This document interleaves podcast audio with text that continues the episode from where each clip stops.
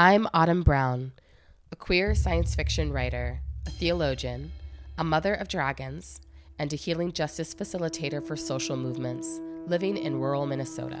And I'm Adrienne Maree Brown, author of Emergent Strategy, co editor of Octavia's Brood, writer, facilitator of Black liberation work, auntie extraordinaire, doula, and pleasure activist living in Detroit. And this is How to Survive the End of the World. And right now, we're listening to an original song from the Parable of the Sower opera. Um, we cannot believe it. We're super excited. The opera is so amazing. What you gonna do? What you gonna do? What you gonna do? What you gonna do? When the world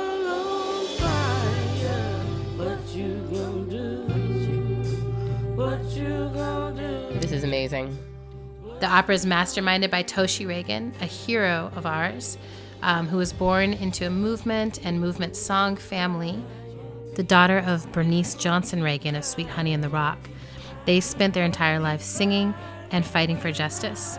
And now Toshi has been making her own music for decades, and we are super excited to talk with her today about this new project. Well, old project. You'll hear about it The Parable of the Sower Opera.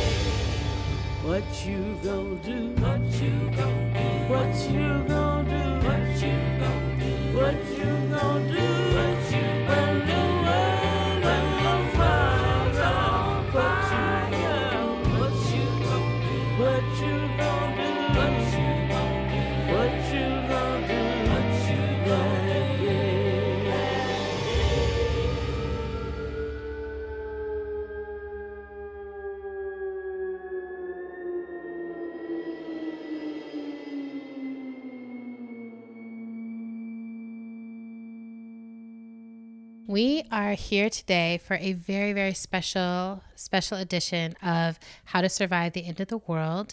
And to kind of put us in the right frame of mind, I want to read this these words from Octavia because I think this is what we're up to, and this is what this whole episode is going to be about.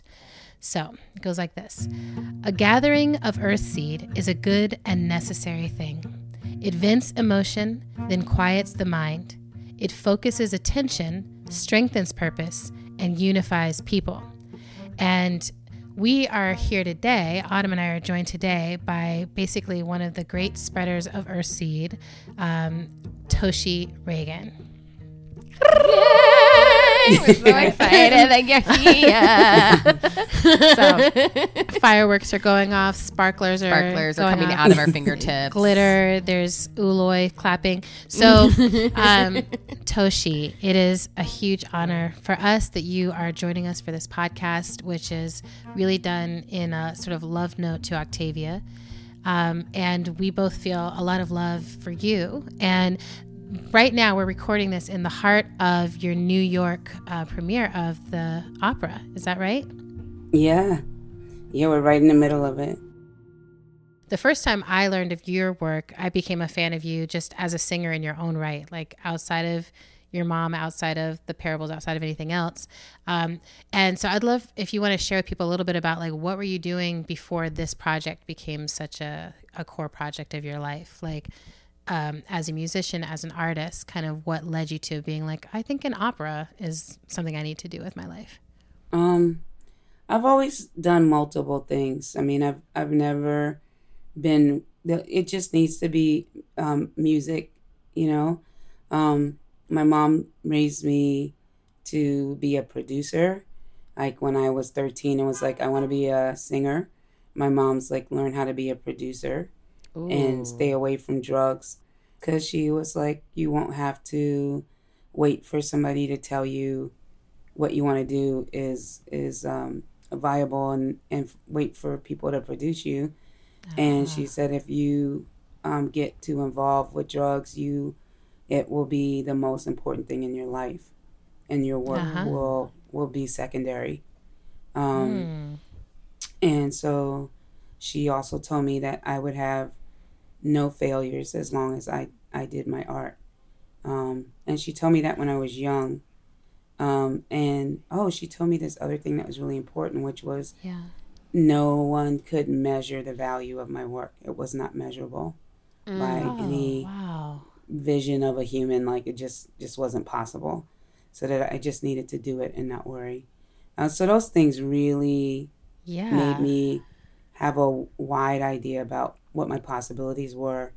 And right away, I interned with um, a women's production company called Roadwork in DC.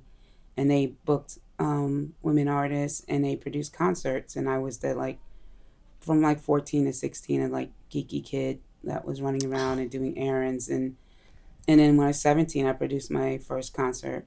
And, you know, I started Wow. producing my records and I met June Millington, who um, basically would would send me little cassettes of all of the producing and songwriting she was doing, so I could learn. And later on, when I got like a big fat record deal, I met Nona Hendryx, who took me under her wing to this day is like another mom. So I just have always felt like I could do anything and I didn't have to do what other people were doing. I didn't have to fit. And then, you know, let's face it, I didn't fit in any box that existed Right. when I first was working. There was just was not like, you know, your big Yeah. bald headed um black dyke box for music. And There's no um, box with that label on it. No. I mean, Still not really. you know, it's a thrill right now. Like I just see so many people, um, you know, who uh, it's amazing what the music world is now. And you Yeah. see so many people who just refuse straight out. Like they just don't even try it. They're just like, I'm not even going to try to fit in this category. Um, so I, I don't know. I just been really blessed and really lucky to have community and my mom. And so I've played, you know, multiple instruments. I produce myself. Recording wise, I produce other people. I Yeah. produce, I have a festival. Um, I wake up in the morning and usually write a song no matter what's going on. Um, I'm really That's a great daily practice. Yeah, it is. It just they just jump me and say we need to be written. Yep. Um, I just do a whole bunch of things, and of course, I love um, being on stage and singing in a room full of people. Like Yeah. probably the most. That's beautiful. That's incredible. I mean, there's okay. There's I mean, you you have an incredible life, um, and just a lot of love in it. Um, so, so inside of this, so you have this incredible life. You know that you can do anything you want to set your mind to. You know that you can work as a producer. Um, that you're putting on shows, you're putting on concerts, and then at a certain point, you and your mother um, right, sat down and said, "We're going to do the parables." Um, can you tell us a little bit about like what was the journey of the actual parables opera from I, the inception of that idea to reaching out to Octavia to actually beginning to to do something? And and like why why did it need to be an opera? Um, you know, we we sing everything. Um, so that's the number one reason why it had to be an opera. um, is uh, we we sing everything, and you know we're not very good, or at least I'm not very good at like you know writing dialogue and have people stand on the stage and talk to each other. I'm amazed by people who can do that, but um, you know I can create you know uh, a way to do it through through singing text, and um, and we also my mother um, had all of her her work has always been like this. Like before, um, when we came to DC, she was a music director for DC Black Repertory Company, and she had two pieces. One was called "Upon This Rock," and the other was called "A Day, A Life of People," and they were um, a cappella and sung all the way through. They were amazing. Um, So later on, um, she collaborated with uh, the director Robert Wilson with The Temptation of St. Anthony, um, an opera based on The Temptation of St. Oh, Anthony. yes. And then I was the musical director and I wrote all the instrumental arrangements for that. And then we did another piece with him, um, uh, Zinnia's The Life of Clementine Hunter. So this just started us on our way um, of knowing like that that this was going to be the way we would we would do uh, a lot of our collaborations. And Parable through all of that, um, you know, I would say Parable's been around us since about like '98 and and then around 2008 um, we had an opportunity to uh, present it at the new york city opera with um, the late um, gerard mortier who was going to be the artistic director. And then new york city opera just started to implode and that season got wiped out. And they got like we only got to do like basically a workshop for two or three weeks. It was beautiful though. It was amazing. And a lot of the people in that workshop um, are are in the cast today. So we didn't waste time, but it it was, you know, it was like, oh, okay, that's not going to work out now. And then I told my mom I would get it done, but I didn't really know how. she retired in 2014, and so she was like, okay, good luck. She was like, I trust that you will take the lessons forward and get it done. yes, Deuces. she did. Yeah, she that's did. great. Boundaries matter. well, and can you talk a little bit about, um, you know, how you found your cast, your team? Like, eh, you know, and, and I'm imagining that there's been some rotation of players over the course of time that this that this has been developed even since the workshop. But can you talk a little bit about how you were able to identify the people who needed to be a part of this? Yeah, I mean, you know, really, it's the root of the cast is is the community of uh, a community of artists that I already know, and like I said, a lot who who were in that initial workshop. But even from that initial workshop, they were people that you know I already knew, like we had already been working with. And then you know the family has just grown and grown over the years, and um, you know, we call it the parable family. And so once you're in, we don't let you go. So Oh, even if yes. even if you're yeah, even if you're not um in the cast on stage for whatever reason, you know, um, people get other gigs and they can't do something or we bring someone else in and then sometimes we have to hold an audition and we find somebody else like whatever it takes but we keep expanding the community of people because we are like in real time with Yeah. you know the teachings of the story. So it it's you know yes it is a, a you know a theatrical company with you know the, the all of the things that you need to set up and sustain that system. But um but you know it, it's people. And um and it's a really i mean like people come around us and they're like you guys are so nice. And Yeah. you know you take care of each other. And it really is like that. Like but we don't we don't really know how to do this story and not actually be people in the story you know what i mean Right. Yeah.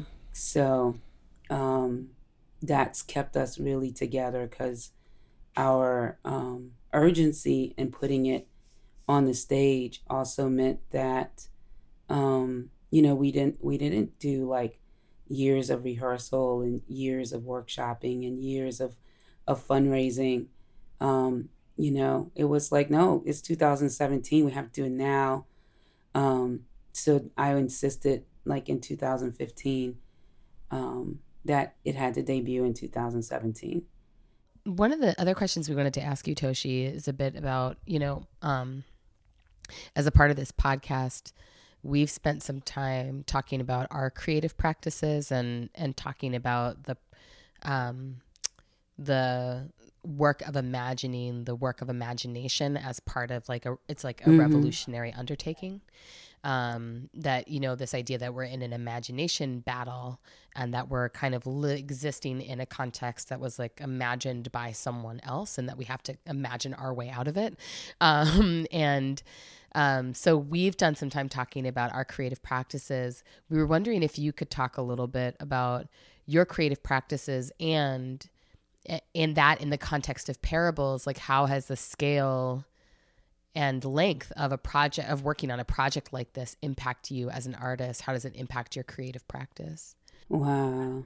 Yeah. I mean, it's interesting. It's it's doing many things at once. I mean, one is, you know, um, being being close to a parable and reading it and reading it so many times. Um, I mean, I've read it so many times over the years, but now probably in the last year or two, I've just it's always with me, and um, and I think it, you know it's taken on this uh like i i start talking you know like i'm in the book sometimes.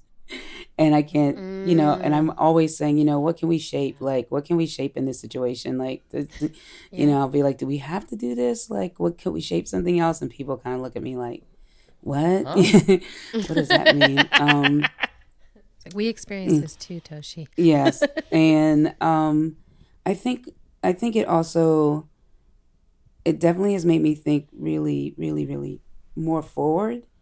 Um, as the older I get, you know, being with the project, um, you know, the older I get, the more I see myself as being of service um, uh-huh. to people younger than me and to my the the dreams of my elders and my ancestors.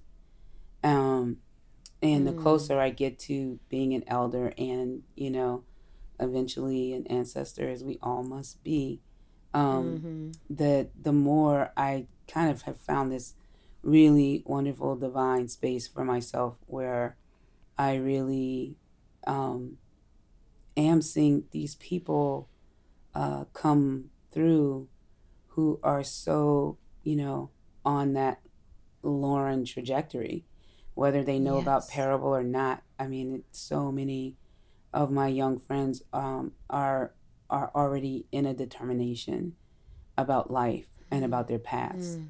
And I mean, little people like I meet who are like eight and nine and ten yeah. say things to me that let me know that they have come here to do something. Um, yes. and be somebody. And um, and even when they play, they play really well you know so yes. um, yes. and they see so many things and they're taking it in and um and you know you gather yourself to protect them not to keep them from seeing things but to to make sure that they're being a thousand percent supported while while they're willing to see things and um mm. and, and so parables really um also strikes this kind of uh, era of innovation in in in black song for me. Um, yeah. So much of, you know, when we were writing it, um, I was looking at Lauren's dad, and I kind of was like, Lauren's dad is a little younger than me now, um, and he's a Baptist wow. preacher, and so my mother, um, my mother's father, my granddad was a Baptist preacher, and um, you know, and I just tried to imagine his trajectory to you know all preachers whether they sing well or not sing kind of have a song in their voice. And i tried to yep. imagine his trajectory towards you know his his voice his singing voice and and how he would use music to you know have a sermon or hold his community and what yeah. what you know what lauren might grow up with um hearing yeah. and learning yeah um some of the scriptures that Octavia has in the book. And then, um, so that's where this old music um, from the 19th, 19th century, uh, some of these spirits and sacred songs come out of in the in the play because we want we want you to know that as far in the future as um, Lauren is looking, somebody from the 19th century looked as far at us. And so yes. I don't know if that made yeah. sense what I just said. Yes, it, it does. does. It does. It completely yes. Does. So so we were the spectacular future of our ancestors.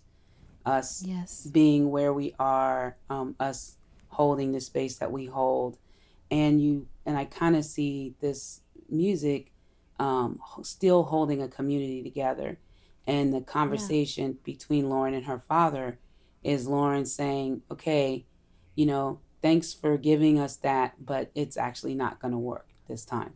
Mm. And you know, this time. no, Yeah. and like I'm gonna hold it. I can. I know what it is. I can hold it. You know, look. I even went and got baptized because I love you.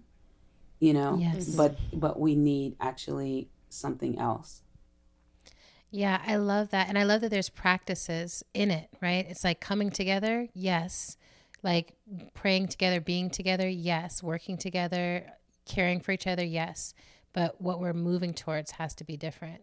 Yeah, and bigger, and wider, and Mm-hmm. um, you know, every time there's a revolution, if you look, you know, each generation takes off a level of normalcy. You know, like each generation decides to do away with something. So, you know, Yes. like if you look at my my grandparents um, um, in in Georgia, um, my grandfather went uh, had sixth grade education. My grandmother had eighth grade education, and they are people who bought land, built a house on the land, had eight kids, grew food, had their animals, got every single one of their kids um, an opportunity to go to college if they wanted to.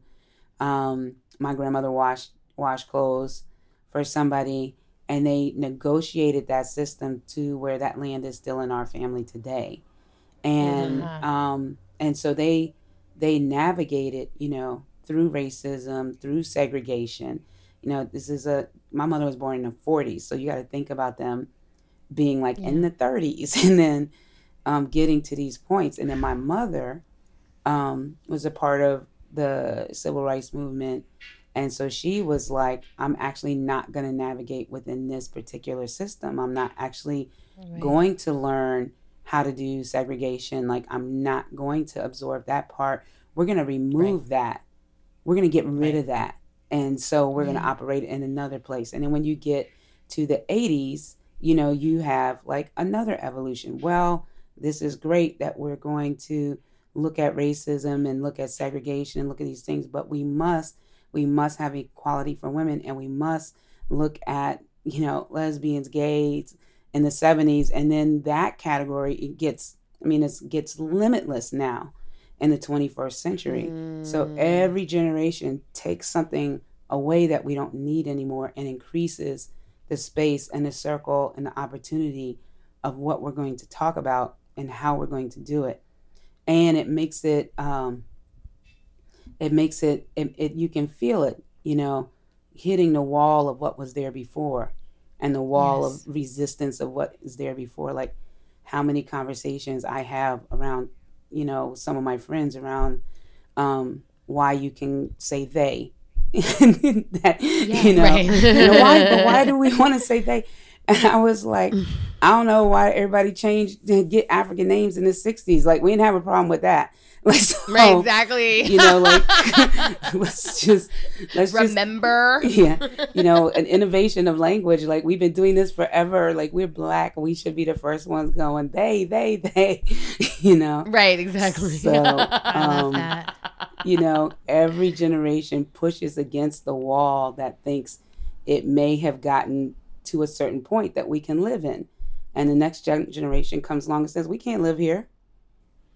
Right. And it's like it's like it's like the it's almost the responsibility of each new generation to see the wall that the other generation can't even see, you know? That Exactly. and it's interesting thinking about that in relationship to parables where like how Lauren sees the wall and how her dad sees the wall are very different. Like he sees it as protection and she sees it as this like false boundary, right? That like mm-hmm. Container. this false container that's like not actually going to assist or support us.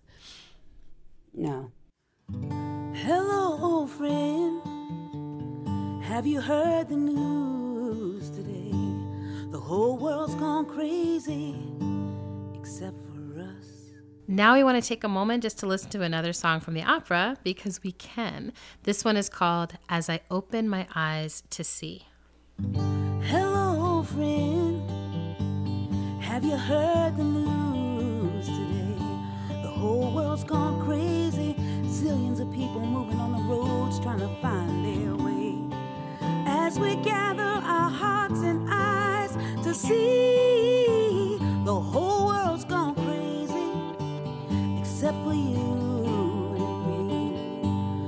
What's on the road coming up ahead of us? What's on the road coming up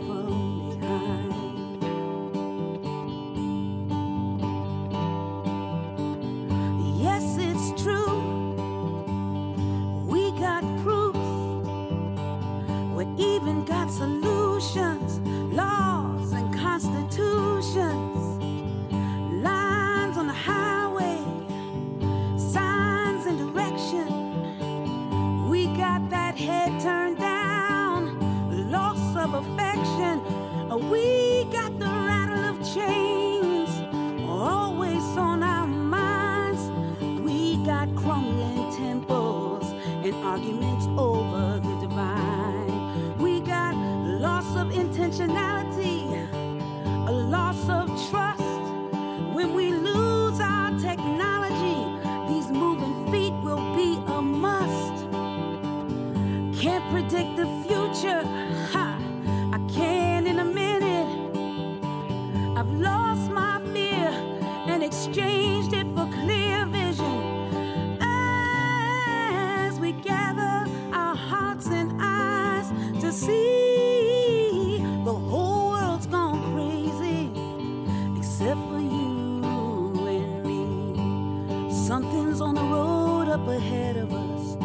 What's on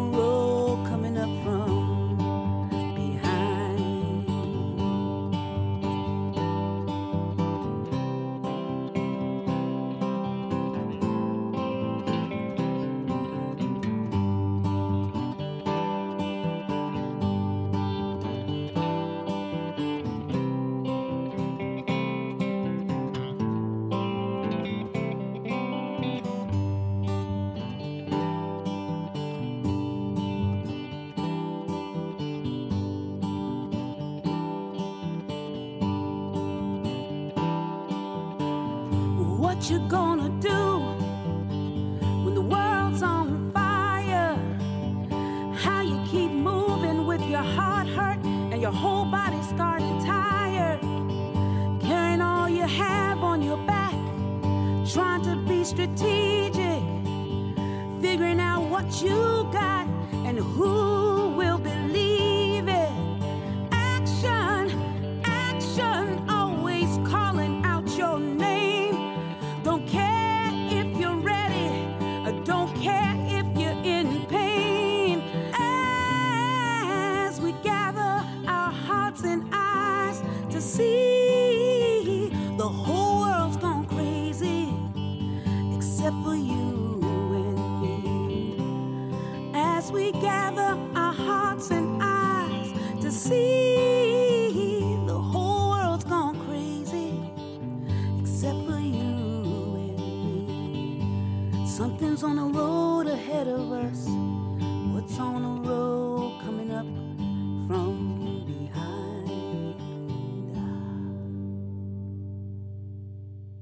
I think that it's so pre- it's so prescient. It makes so much sense for this moment where there are still people who are like, we need to save what is, and we need to build walls around what is. I mean, our country is.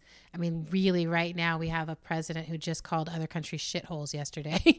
you know, like we're in this moment of this oh we got to protect and save what is and then so many people being like we need to be boundless boundaryless boundless like we need to be able to move beyond that. And that destiny of taking taking root amongst the stars um, begins to feel like oh right. Like that it makes sense even for us for right now. Yeah. um, and um, oh you're so brilliant toshi. I just want you to know that like autumn and i are sitting here doing this the symbol of like you're blowing my mind that, Yeah, we're silently like shaking like, our fists wow and, and wag, just having like, silent church over here. Like, um, just so you know, the nonverbal communication is all affirmation over here. um, so, um, I have another question. And then I think um, I think we should wrap up because we could go on forever and ever, literally.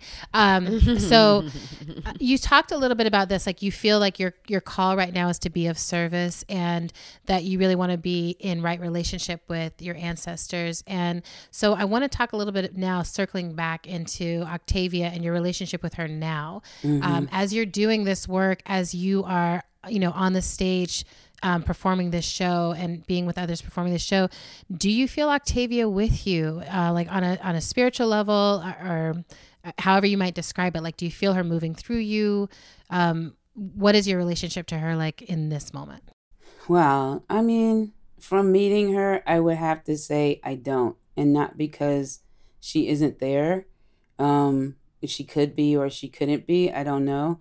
She was not a mushy person, you know, and she didn't Yeah. you know, she didn't extend out like an energetic field that would be familiar to most of us. You know, she she didn't do the things that you know we all kind of see as somebody sharing energy or you know sharing light or you know when I'm around this Yeah. person I feel so you know open and available you know and that's not what she ever did with me and I think she had a very um you know close circle of of people and um, and they, and they can probably tell you more than I could ever. Um, but I think her work, um, her her words on a page and her stories, um, and hearing her talk about, you know, talk, hearing how she thought about things, is is really really really with me.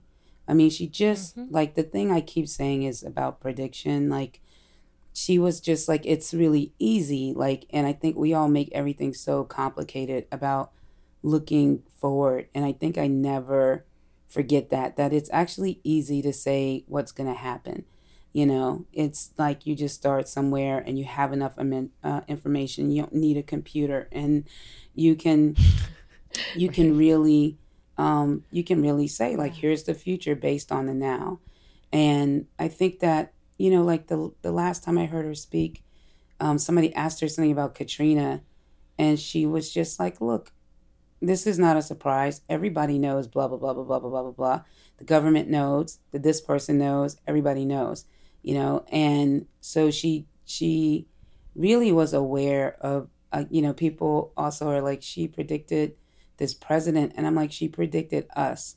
She predicted Yes. us Yes. letting this man be the president she really understood humans and she really understood our inability to actually trust our instincts and make bold decisions when we had to and to stay on a path even if the path didn't reward us. And you know nothing spells that out like our uh, elections you know? We want to be you know our votes are like you know it's like as if we think they're they're like money or pockets of gold that we give to the universe and therefore we hold them in this you know unbelievably sacred place. Yes. and it's a little bit like insane. Like i just am like what are we why are we dealing with this? Like this should be a very simple thing. Like yes you mm-hmm. do vote for the lesser of two evils. Yes you do you know run for office at local levels instead of obsessing about the presidency every you know two and a half years. Yes you do work with people you don't like and you disagree with you have Just to do. and if you don't, you get tyrants with power to make huge decisions over your life. So we we you know nothing says it like like more than that. Like you know you don't even have to agree on so many things. You could just be we're not going to let somebody who's going to kill us, you know, run the country. Yeah. And Just basic Our- shit. our desperateness shows when we see someone powerful like Oprah, um, you know, deliver a speech that you know was a great speech for a great moment to a, a really particular um, group of people trying to you know make some change in their industry and have it also affect other people and knowing the value of when someone goes on television and you're you get to witness them from a faraway place how it can give you some hope you know and i know that because i remember seeing the jackson 5 on tv and i was like i'm gonna mm-hmm. do that you know so i'm not you know all of us need to stop hating around the celebrities trying to be powerful thing but you know to, to, to be like, and now she's to run for office. And then you just see today, if you go to any social media and you look at any articles, we're having the same kind of conversation. You know, well, Mm-hmm. she doesn't have my vote, you know, she, and, you right.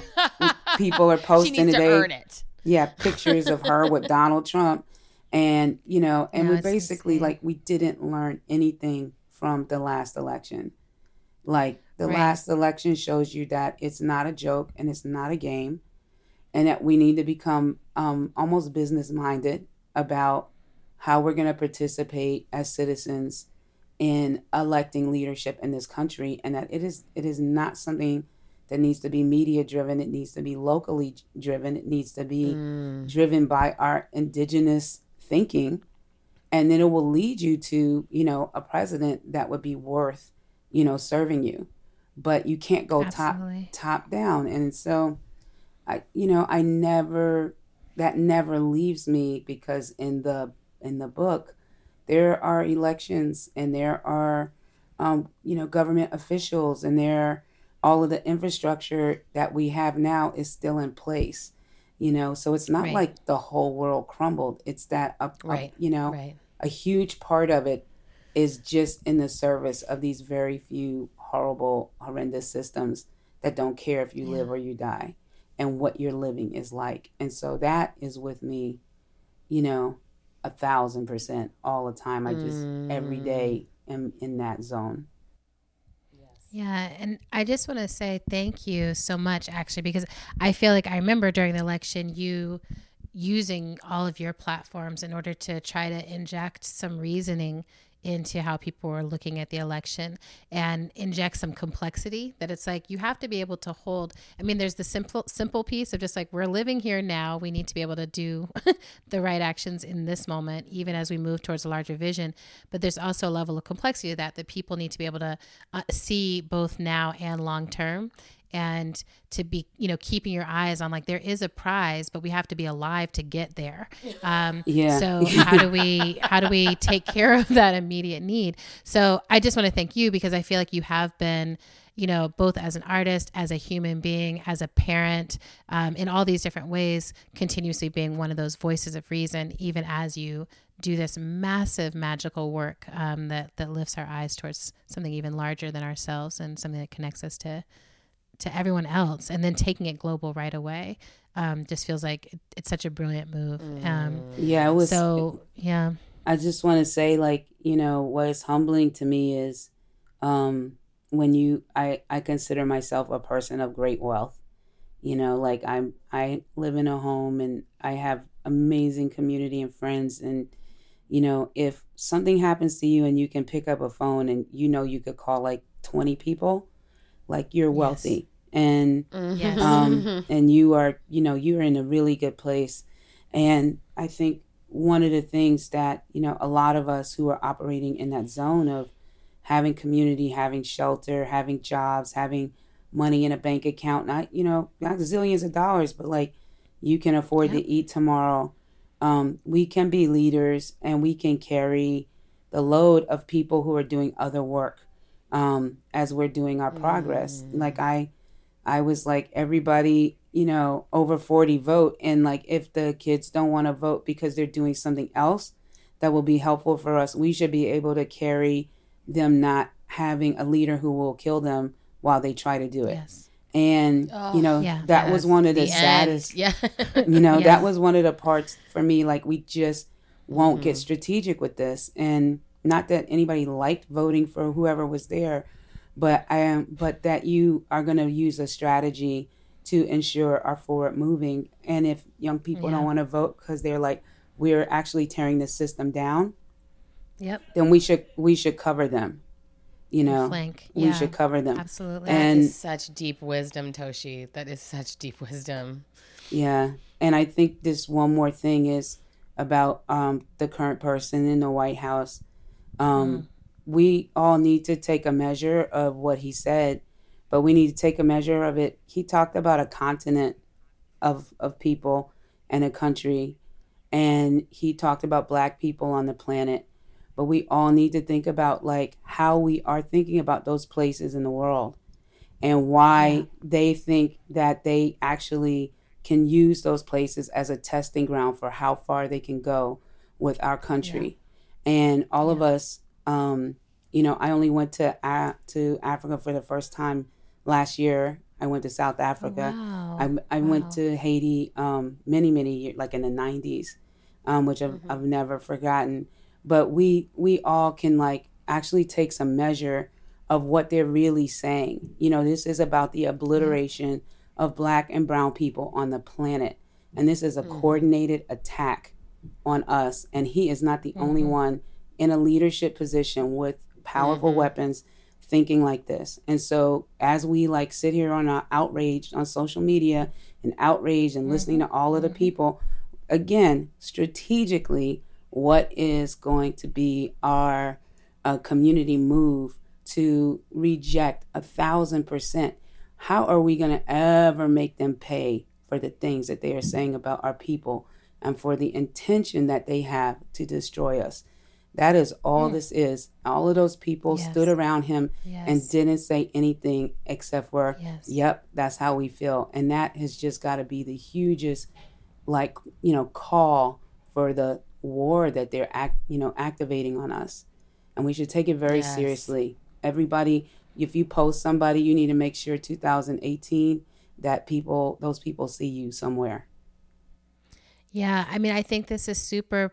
I think this is super important. Like, just to you know, put a fine point on it. It's like I feel like you've said this before, but understanding when it is time for action, like when it is time to move out of the digital realm. Like, it's like this is a great place to be doing conversation and deepening an analysis. But then at a certain point, we have to be willing to say we stop participating in the system and we stop this from moving forward. And what does that actually look like? And I feel like there, to me, this is actually one of the great ex- exciting moments for why the parables are so relevant right now. 'Cause It's just mm-hmm. like it's two steps from that. You know, we're two steps from that reality. Like Yeah. it's it's not far, and I think we have. You know, if, as long as we allow ourselves to operate as if it's far, we won't take right action. We won't mm-hmm. feel the mm-hmm. urgency, and there's so much in place to keep us from feeling urgency. Um, so I really appreciate the sort of clarion call inside of what you're saying of like, now is the time to act. Last year was the time to act. Right. The year before that was the time to act. Yeah, Um, Parable of the and, Talents. You know, Parable Uh-huh. the Talents, they say 2014, I think, mm-hmm. is the Yep. 14 or 15, 14, right? That's when Yeah. we kind of let it go and said, well, Yeah. this is the way they Yeah. think about us. So Yeah. all of Yeah, our gathering right. and, and all of the work that we're doing really, really, really matters. And and you two are awesome. I really appreciate Oh, um, talking thank to you. you. You are amazing, and we are so grateful. Like this, I feel like this conversation. I I you couldn't see me Toshi, but at multiple points I cried. Like I'm just I'm so grateful for your wisdom. I'm so grateful that you took the time out of this weekend to speak to us and we are just so every day inspired by what you're manifesting in the world and our work you know our work our work is all we're all touching each other right now and that's i think the feeling that we need to be in right that we need to feel ourselves we the energy of our work touching each other so thank you so much for just your brilliance just deep appreciation and bows we love you. Love you too. You guys have a great night. We want to deeply thank Toshi Reagan for joining us today. Um, we wanted you all to get a little taste of how incredible this opera is. If you want to learn more about it, find out ways to bring it to where you are, you can go to parableopera.com. There's a new world coming. Lauren. There's a new world coming. Lauren, stop. There's a new world coming. Everything gonna be turning over. Everything gonna be turning over. Where you gonna be standing when it comes? There's a new world coming.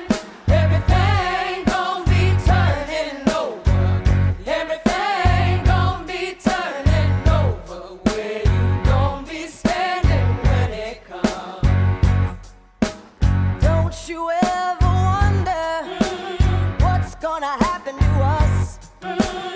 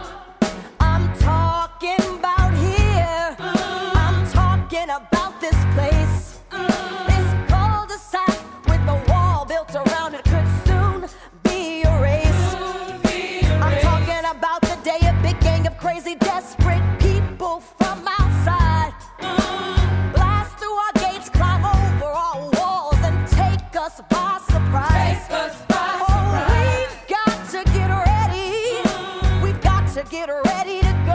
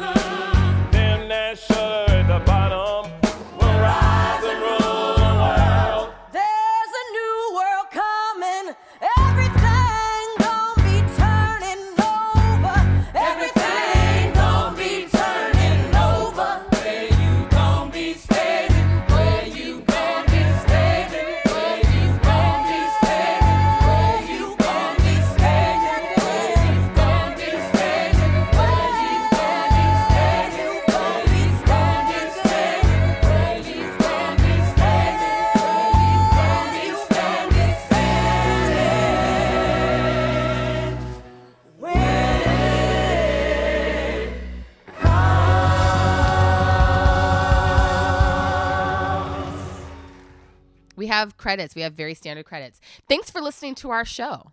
We are on Twitter and Instagram at End of the World PC. We're also on Facebook at End of the World Show.